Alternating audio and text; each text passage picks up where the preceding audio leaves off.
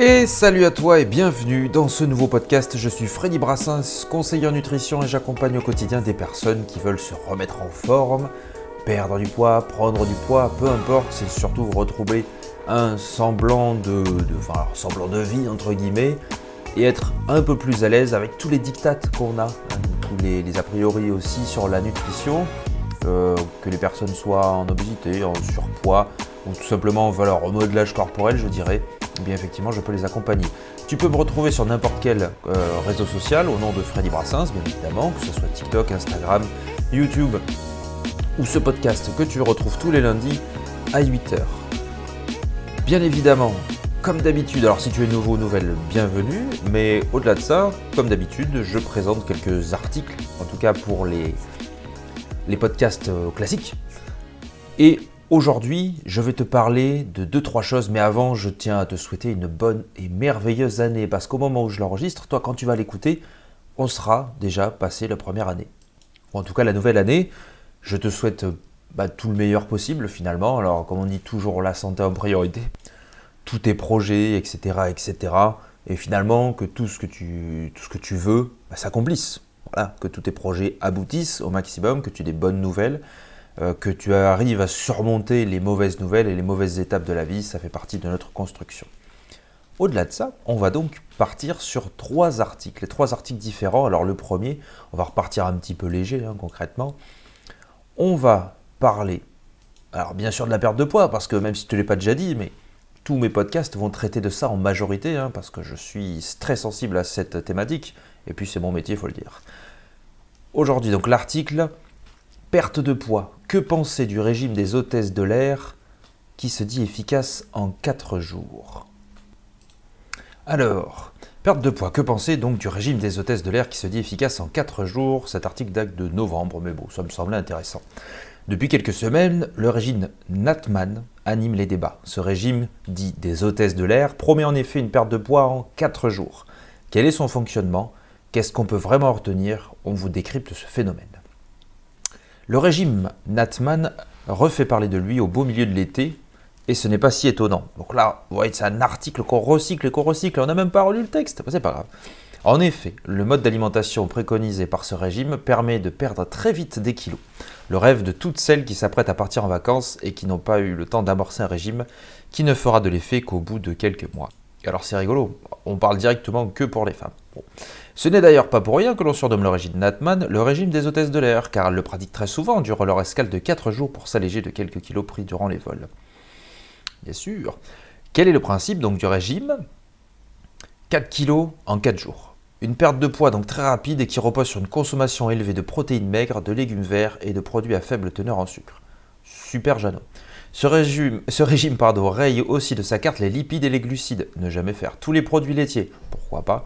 De même que le sel, non. Comme tous les régimes, on ne grignote pas entre les repas, on stoppe l'alcool, c'est donc un régime contraignant mais efficace. Il ne dure que 4 jours et c'est aussi une obligation car au-delà, il peut présenter certains dangers en provoquant des carences. Il est d'ailleurs recommandé de suppléer celle-ci par un supplément de vitamines. Le matin, cela se résume à un café ou un thé sans sucre et la moitié d'un pamplemousse.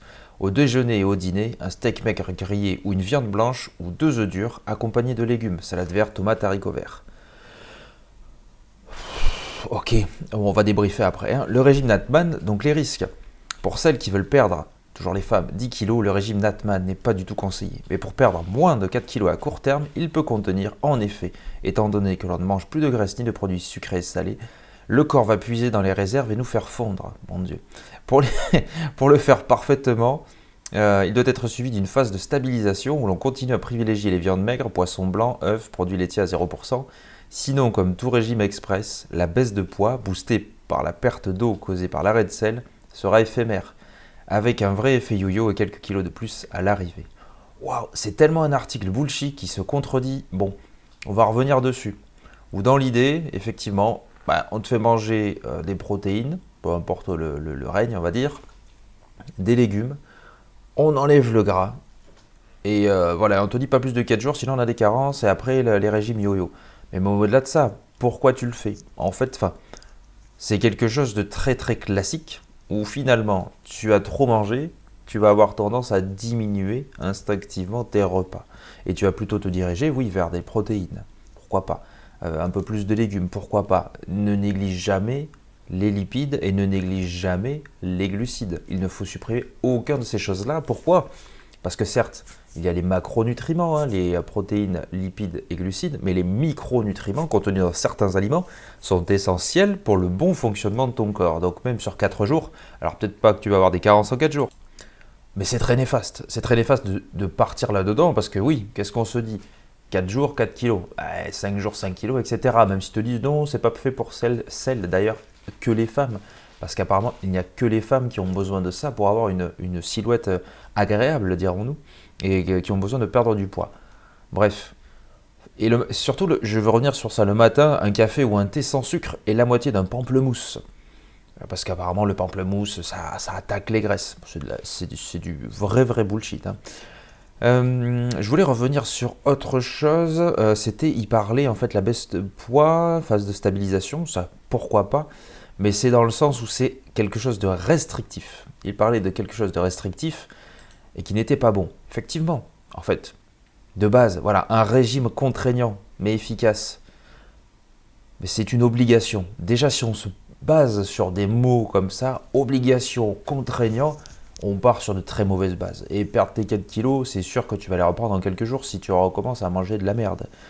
Une fois de plus, c'est peut-être de la redite, mais parfois on aime le réentendre, et j'aime le redire.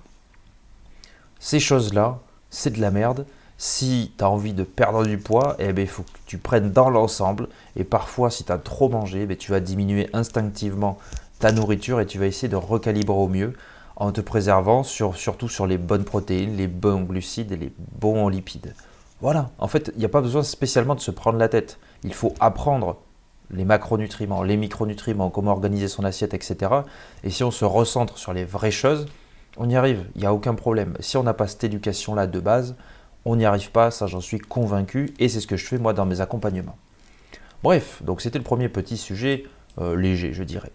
Le deuxième, alors un peu, un peu au-delà, euh, recommandations nutritionnelles, quel chamboulement à venir? Et donc là, on est sur culturenutrition.com. Le précédent, c'était un article de Voici, donc effectivement, on voit de la merde, c'est évident. Bref, on va venir sur donc, les recommandations nutritionnelles. Les recommandations nutritionnelles ont fêté leurs 20 ans en France, l'occasion de se poser sur leur impact et les enjeux à venir au regard du monde qui nous entoure et de l'évolution de nos besoins. En effet, la nutrition est une science vivante, sujet de fond, nous y dédions une tendance de notre carnet des tendances. Un environnement nutrition en pleine mutation. Alors, des attentes consommateurs qui évoluent. Les critères d'achat évoluent, si le plaisir reste le premier driver, le prix devient de plus en plus important dans un contexte de baisse de pouvoir d'achat. Effectivement, inflation, bonjour. De plus, les préoccupations environnementales pèsent aussi. Végétalisation de l'alimentation, produits locaux, impact carbone, même si la santé reste toujours un critère prioritaire. Effectivement, il y a un petit classement, hein. les valeurs dont les consommateurs tiennent compte lors de leurs achats. Je te donne le, top 3 hein, classique le plaisir, l'accessibilité à des prix peu élevés et la qualité nutritionnelle. Après, tu pourras regarder. Euh, ça arrive très très bas l'alimentation végétarienne végane, mais quand même, il y, a un bon petit pourcentage et c'est pas à prendre à négliger. Et tout ce qu'il y a au-dessus, ce n'est pas à négliger. Ça arrive de plus en plus. Ces évolutions, comme il le dit, ça met du temps à être reflété dans les recommandations nutritionnelles. Effectivement, il y a toujours un délai entre ce que veulent les gens, ce qu'ils apprennent, etc., et ce qui est mis après en avant. Émergence également de nouveaux façonneurs d'opinion. Les scores de notation simplifiés, très visuels, se sont multipliés. Et effectivement, ça présente beaucoup de limites. Parce qu'il y a des choses euh, qui paraissent essentielles, hein, comme, ou qui contiennent des oméga 3, oméga 6, etc. Mais comme c'est déclaré comme du gras, on va te mettre un Nutri-Score C ou D. Alors que c'est très très bon pour la santé. À côté, on va te mettre des trucs bourrés de sucre, euh, A ou B. Bon, pourquoi pas. Donc, la crédibilité scientifique, effectivement, là-dedans. Et comme on nous le dit, euh, il y a une perte de pédagogie sur l'équilibre alimentaire, il y a une vision négative de l'alimentation. Toutes ces choses-là, c'est aussi à bien prendre en compte et faire attention. Mais c'est quelque chose qui s'est très très vite implémenté parce que ça a été dit un peu partout, c'est directement sur les paquets. Euh, l'application Yuka, mais ça c'est bon pour Yuka, ça, ça, ça. Non, non. Euh, calme-toi et reprends les choses depuis le début. Voilà. Regarde les aliments, ce que c'est, tourne simplement le paquet, regarde l'ordre de ce qu'il y a, en fait, le nombre de, composantes du paquet que tu achètes, et tu vas vite comprendre. Et l'ordre, ça c'est une chose en plus qu'on apprend euh, dans, mon suivi. C'est des choses qu'on regarde pour euh, évaluer les aliments que tu vas acheter et comprendre, les comprendre. Certes, des recommandations nutritionnelles à faire évoluer sur le fond et la forme. Donc sur le fond, besoin d'une meilleure prise en compte des enjeux euh, environnementaux, entre autres, et de traiter ensemble les sujets de santé et durabilité. des recommandations plus claires sur le végétal, et effectivement, là on parle en, euh, les recommandations de nutrition en Espagne, et c'est vrai que sur d'autres pays, ils sont beaucoup plus ouverts et c'est très très cool. Réduction de la viande, belle part aux légumineuses, etc. Et disent, euh, les marques peuvent intervenir dans l'éducation sur le végétal. Par exemple, Knorr et Elior ont développé un livre de recettes basé sur les ingrédients végétaux de demain, alliant nutrition et environnement. Bon, les marques, c'est pas les plus ouf, mais pourquoi pas, ça existe. Euh, il y a une urgence aussi à mieux adresser les inégalités en termes d'alimentation. D'autant plus qu'avec l'augmentation de la précarité alimentaire. Notons l'initiative lancée par Leclerc pour des repas équilibrés à 1 euro. Oui, bon, je ne regarderai pas ce que c'est, mais effectivement, pourquoi pas, pourquoi pas. Comment donner plus d'impact aux recommandations nutritionnelles? Et là, on te donne des arguments. Hein. Développer davantage l'utilisation d'outils marketing, remettre l'éducation alimentaire et nutritionnelle au cœur, et c'est ce que j'essaie de faire moi dans mes accompagnements, l'éducation alimentaire. Ça fait plaisir cet article. Euh, utiliser des approches du marketing social comme le nudge. Euh, disposition des aliments pour inciter à des choix plus sains, effectivement, oui, donc c'est finalement inverser complètement les magasins et ça, ça va être compliqué. Ensuite, on te parle des opportunités pour les acteurs de l'alimentation et de la santé, comme quoi ils peuvent définir des stratégies adoptées par région euh, pour des choses locales, participer à des groupes de travail ou de consortiums entre les différentes filières, former des professionnels de santé sur les sujets de la nutrition, et ça, bam, ça, ça fait un gros point, parce qu'on a un problème, on a la grosse problématique, et notamment en France, de se dire les médecins ou autres ont la science infuse, alors que c'est faux, la plupart ne sont pas actualisés, et même moi, à l'heure où je te parle, je ne connais pas, je ne connais absolument pas tout, alors, je ne dis pas que j'en connais autant que les médecins, ça c'est faux, mais euh, certains médecins, en tout cas, ne s'y connaissent pas énormément, et ça, on en parlera la semaine d'après. Et là, on nous conseille, pour poursuivre les lectures, effectivement, on parle euh, des aliments ultra transformés. Et les aliments transformés, ultra transformés, grosse notion, c'est deux choses complètement différentes. Je te donne l'exemple classique, mais on en reparlera. L'aliment transformé, c'est notamment ton pain. Par exemple, le pain que tu vas acheter parce qu'on a pris de la farine, de l'eau, tout ce que tu veux, du levain. Bam, bam, on a fait le pain. L'ultra transformé, c'est qu'on a rajouté des choses, des additifs et tout ce qui en suit. Ok. Et donc, finalement, c'est euh, la chose où on dit ouais mais les produits véganes, etc. Des fois sont simplement transformés et pas ultra transformés. Fais bien attention à ça. Et on va passer sur le troisième article. Euh, alors pas un peu plus lourd, mais plus enfin, intéressant quand même. Euh, c'est de Ramsey Santé, obésité, l'enjeu d'une prise en charge globale et pluridisciplinaire. Alors effectivement, on va presque enfoncer des portes ouvertes, mais l'idée de ça, c'est que je te rappelle à chaque fois que l'obésité c'est une maladie. Effectivement, c'est pas euh, ouais je vais, je vais faire du sport, je vais manger moins, je vais maigrir. Non, c'est tu as besoin d'une prise en charge globale et pluridisciplinaire effectivement avec euh, des médecins, etc.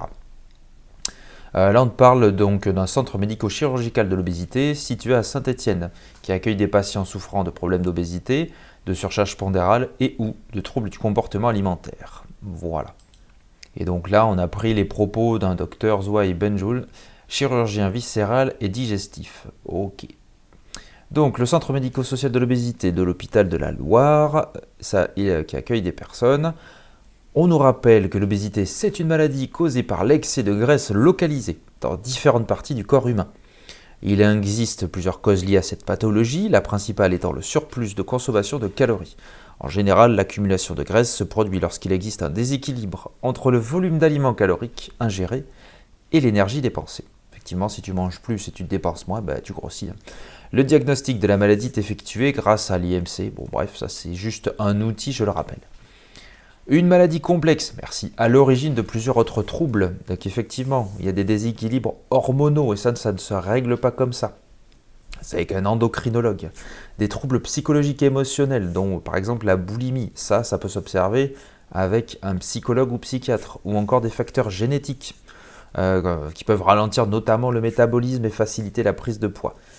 Cette pathologie est un facteur de risque pour un certain nombre de maladies et de troubles. L'hypertension artérielle, l'apnée du sommeil, le diabète de type 2, les maladies cardiovasculaires. Effectivement, tout ça, c'est à prendre en compte. Ça ne veut pas dire que c'est parce que tu as ça que tu ne peux pas t'en sortir. Pas du tout, mais pas du tout. C'est simplement qu'il y a des choses qu'il faut traiter et sur le moyen long terme. Tu vas pouvoir perdre du, poids possiblement sur du court terme, moyen terme et long terme, c'est évident. Mais si tu ne prends pas en compte toutes ces choses-là, alors juste, déjà juste les hormones et les facteurs génétiques. Bon, tu sais que ça existe, certes. Pour autant, on n'est pas déterminé à 100% par nos facteurs génétiques. Les troubles psychologiques et émotionnels, effectivement, ça peut te ramener l'alimentation à certains petits problèmes. Si tu te focalises que sur ça à 100%, tu n'avanceras pas. Effectivement, ça existe, il faut les traiter en fond, mais tu peux tout de même perdre du poids. Voilà, c'est vraiment, toutes ces choses existent, il faut les comprendre, il faut s'éduquer là-dessus, mais c'est pas pour autant qu'on ne peut pas s'en sortir. Ce n'est pas une fatalité, c'est une maladie dont on peut guérir. Moi je te le dis, on peut en guérir. Ça prend du temps, comme pour certaines maladies, ça c'est sûr, mais tout de même. Là, on te parle, en tout cas pour l'exemple hein, du centre, euh, qui est une équipe avec trois chirurgiens, deux médecins nutritionnistes, cinq diététiciennes, trois psychologues, un secrétaire, une infirmière coordinatrice, un, coach sportif.